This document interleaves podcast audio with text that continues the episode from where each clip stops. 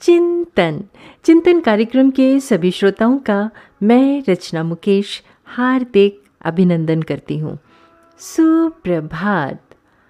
पुराने ज़माने में एक शहर में दो ब्राह्मण पुत्र रहते थे। एक गरीब था तो दूसरा अमीर। दोनों पड़ोसी थे। गरीब ब्राह्मण की पत्नी उसे रोज ताने देती, लड़ती, झगड़ती। एक दिन ग्यारस के दिन गरीब ब्राह्मण पुत्र झगड़ों से तंग आकर जंगल की ओर चल पड़ता है। ये सोचकर कि जंगल में शेर या कोई मांसाहारी जीव उसे मारकर खा जाएगा। उस जीव का पेट भर जाएगा और मरने से वो रोज की झिक झिक से मुक्त हो जाएगा। जंगल में जाते हुए उसे एक गुफा नज़र आई। वो गुफा की तरफ़ जाता है। गुफा में एक शेर सोया होता है और शेर की नींद में खलल ना पड़े, इसके लिए हंस का वहाँ पर पहरा होता है। हंस जब दूर से ब्राह्मण पुत्र को आता देखता है तो चिंता में पड़ जाता है। वो सोचता है, ये ब्राह्मण आएगा, शेर जगेगा और इसे मारकर खा जाएगा। ग्यारस के दिन मुझे पाप लगेगा, इसे बचाएँ कैसे? उसे एक उपाय सोचता है और वो शेर के भाग्य की तारीफ़ करते हुए कहता है ओ जंगल के राजा, उठो, जागो। आज आपके भाग खुले हैं। ग्यारस के दिन खुद विप्र देव आपके घर पधारे हैं। जल्दी उठें और इन्हें दक्षिणा देकर रवाना करें। आपका मोक्ष हो जाएगा। ये दिन दोबारा आपकी ज़िंदगी में शायद ही आए। आपको पशु योनि से छुटकारा मिल जाएगा। शेर दहाड़ कर उठता है। हंस की बात उसे सही लगती है। और पूर्व में शिकार मनुष्यों के गहने वो ब्राह्मणों के पैरों में रख शीश नवाता है, जीप से उसके पैर चाटता है।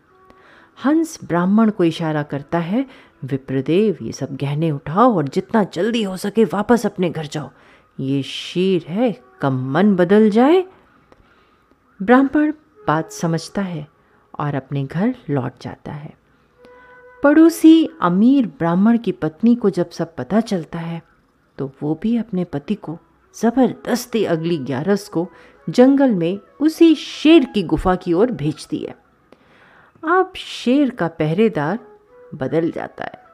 नया पहरेदार होता है कौआ जैसे कौए की प्रवृत्ति होती है, वो सोचता है हम्म बढ़िया है, ब्राह्मण आया शेर को जगाऊं।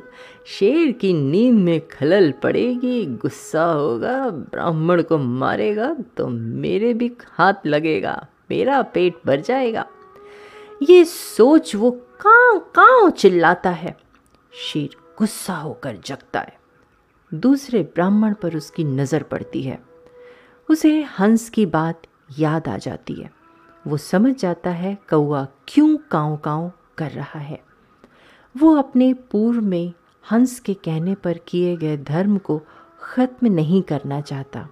पर फिर भी शेर शेर होता है, जंगल का राजा, वो दहाड़ कर ब्राह्मण को कहता है, हंस उड़ सरवर गए और अब काग भय प्रधान।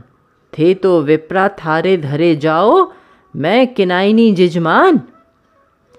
अर्थात हंस जो अच्छी सोच वाले अच्छी मनोवृत्ति वाले थे, उड़ के सरोवर यानी तालाब को चले गए हैं।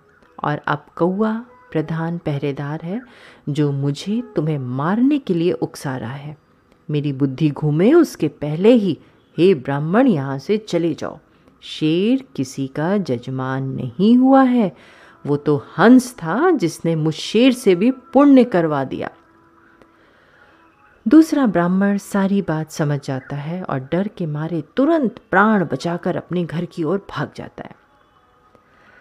दोस्तों, ये कहानी आज के परिप्रेक्ष्य में सटीक बैठती है। हंस और कौआ कोई और नहीं, हमारे ही चरित्र हैं। कोई किसी का दुख देखकर दुखी होता है और उसका भला सोचता है। वो हंस है।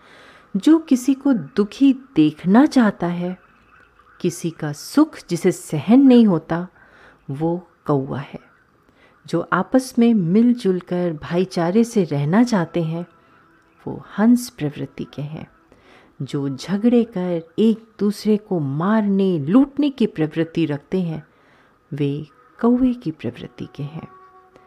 स्कूल या ऑफ़िस में जो किसी साथी कर्मी की गलती पर अफसर को बढ़ा चढ़ा के बताते हैं।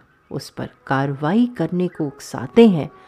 वे कौवे जैसे हैं और जो किसी साथी कर्मी की गलती पर भी अफसर को बड़ा मन रखकर माफ़ करने को कहते हैं, वे हंस प्रवृत्ति के हैं। तो दोस्तों, अपने आस पास छुपे बैठे कौवों को पहचानिए और उनसे दूर रहिए और जो हंस प्रवृत्ति के हैं उनका साथ करिए। इसी में सबका कल्याण छुपा है। चिंतन ज़रूर करिएगा। आपका दिन शुभ एवं मंगलमय हो।